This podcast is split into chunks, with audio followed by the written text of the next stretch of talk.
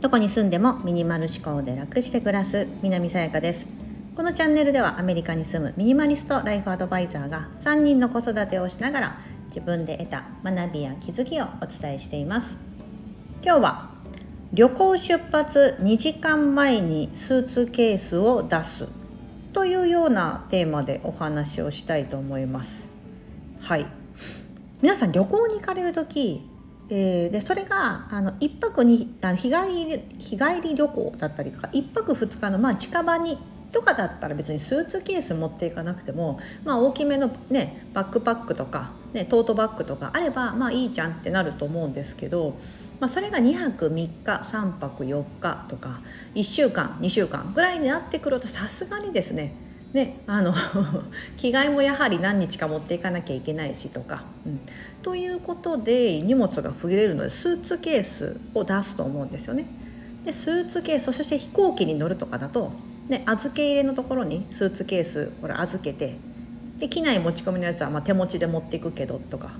まあ、やりますよと、ね、今もうほらだいぶコロナも緩和されてご旅行とかに行かれる方も増えてきてると思うんですけどじゃあそのスーツケースいつ出しますか？滞在期間は2週間ぐらいって考えた時です。うんうんうん、で、えーとまあ、別にこれは2週間じゃなくてもえーと、私の場合ですね、うん、物をこれだけ減らしてきて「いやいやミニマリストだ」とか言ってやってきて5人家族だけど子供がいたってみたいな自分らしくミニマリストになるみたいな感じでこの母親である私が言い始めてで荷物、まあ、旅行行くってなったら、まあ、基本私がですね大体用意してで子供たちにあの服何がいいか選んでとかは上のお兄ちゃんお姉ちゃんには言ったりしますけど夫にもね自分があの着ていく服だけここの袋に入れてみたいな感じでやりますが、まあ、他の部分ですよね。うん例えばなんかその行くところが常夏の国でとか、ね、そしたらプールの水着持っていこうとかそしたら家族全員分私が用意しますし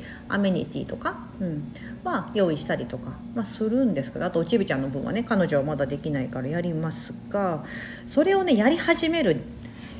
が私はねその行きますよともう出発しますよってあるじゃないですか。もう飛行機の時間がこれだから何時に出ようねとかじゃあ9時に出ようねってなったら朝例えば朝の9時に家を出なきゃいけないってなったらその日それだと私朝起きてから多分やるんですよ。スーツケースをゴソゴソって出してきて「はいはいはい」って詰めて。でもそれを言うとですねみんなねびっくりするんですよ。私のお友達は。だからちょっと改めてこれ撮ってみたんですけどあの、まあ、の特にこう海外に住んでるのでその国をまたぐってことって結構その飛行時間日本とアメリカの飛行時間って14時間とか最低でもあるのでその飛行時間かつあの今はまあ北半球だから季節はね基本的に同じでだから夏だったら向こうも夏だしなんですけどもなんかその、まあ、季節のが変わる国に行くってなるとちょっと荷物がねかさばっちゃったりとかいろいろねあのクローゼットの奥から出してこなきゃいけないってなりますが同じ気候の場所にほぼほぼ同じ場所に行くんだったらいやでもそれでもあれだな。冬冬の時になんか夏のとこに行こう冬寒いから夏のとこに行こうとかなると夏物の荷物ってね意外と少ないのでそれでもやっぱ早いな。そうだから2時間前ぐらいにねスーツケース出してくれば大体終わるんですよむしろそれ以上それ以上時間をこう取って前日にまたは前々日にとかぐらいでスーツケースを家の中で広げてしまうと邪魔じゃないですか。ね、であのスーツケースって基本こうキャスターがあってゴロゴロって転がすようになってるのでいざ中身を開けようと思ったらこう寝転がしてパカッてこうオープンにして荷物をよいしょよいしょって詰めると思うんですよね。よくあるタイプはね、うん、今多分立っててとかいろんなあると思うんですけど多分それだとうまく入らないからやっぱり横にパンと広げてギュッギュッギュッと隙間なく埋めてうん、ジップとかでまたこうギュギュギュッと止めた後にそうスーツケースを閉めるっていう風になると思うんですけどそうするとそのスーツケース分をこう床にこう置いとかなければいけなくなるじゃないですか。うんだからねあのなんかスーツケースの出すのできるだけもう直前がいいなって思ってましてだから出発2時間前ぐらいに出せればいいなと今回その日本にですね前からお知らせしているようにあのもうあとあもう明日なんですけど実はこれ収録してる日の明日今これ公開してる日にはもう行くよ的な感じになってるかもしれないんですけどえっ、ー、とまだ何もしてないんですよ。前日ですけど。だからお姉ちゃんあの心配性のですねうちの長女のお姉ちゃんが「ママそろそろスーツケース出してよ」みたいな感じで「荷物詰めていかないと」って言うんですけど「えでも何持っていく?」みたいな感じで着替えとみたいな。でお土産と着替えさえあればさなんとかまあ別にそんなもんやんみたいな。そんな今ここにあるし今使ってるじゃんとか今着てるじゃんとかね。あの服だと。でアメニティも今使ってるもんみたいな感じで。だからそんな前々日とかねそんな前日から入れたところでまたスーツケースから出さなきゃいけないからって言ってやってないんですよね、うん、スーツケースあると邪魔やしみたいな感じでお姉ちゃんに言って。えー、ママ大丈夫?」みたいな感じ言われ言われるんですけど「いやいや今までも大丈夫だったでしょ」ってね 言ってでもこれは多分物をね結構減らしてきたからこそかもしれないですなんかもう何を持っていけばいいか必要最低限のものって分かってるのでだから、まあ、これとこれとこれとこれを入れればいいやって頭の中にあってこの期間だしここに行くしで気候はこうでっていうのが入っててそうすると持ち物が限定されてきますよね。うん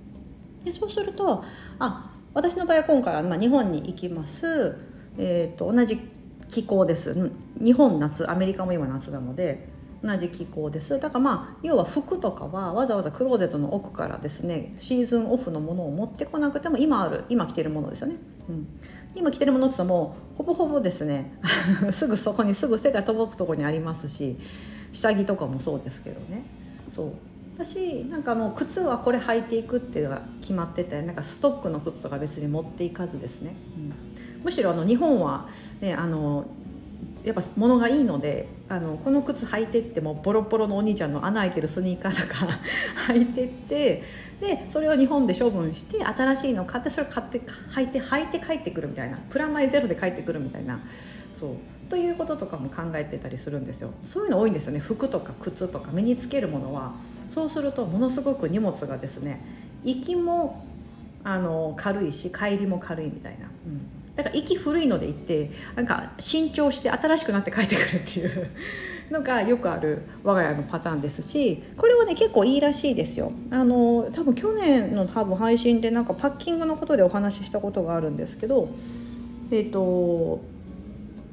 風水だったかな？風水で言われてて昔に藤原紀香さんが言ってたんだよな。藤原紀香さんがその旅行とか行く時は下着？ランジェリーは？みたいな。彼女確かランジェリーって言ってたと思うんですけど パンツとブラとかじゃなくってランジェリーはみたいな感じでそのブラとかパンツとかは履いていったり身につけてったものを向こうでその旅行先で処分してそして新しくその旅行先手に入れたものだったり新しく新調したものを身につけて帰ってくると運気が上がるらしいですよみたいなことをなんかで本かなんかで読んだのかなあの藤原紀香さんが出してた本とかで。なんか女女子力を上げるとかねそういう感じのあれだったと思うんですけどでもなんかそれで風水的なつながりもあって的なのがそうごめんなさいあんまりねそこ詳しくはないですけどもでもなんかその考え方ってものすごくいいなと思ってまして、うん、なんかもうあこれもういつだから特にほら服って下着とかもそうですけど着れちゃうじゃないですか別に。ね。なんかもうボロボロででもまあぶっちゃけボロボロでも着れますし服とかしみったれてても着れるし糸出てても、まあ、別に身につけるこの肌を隠すとかね、保護するっていう役割さえ果たしてくれれば別に服とか下着とか特に下着なんか見えないし、ね、なんかあんまり気にせず結構よれよれよれになってもゴム伸びてますっていうパンツとかも履いてることがあるかもしれない。でもそれをいつ捨てるかってなったらこういう旅行の時がチャンス。みたいですよ。そしてそれで運気が上がるんだったらなんか一石二鳥ですよね。うん。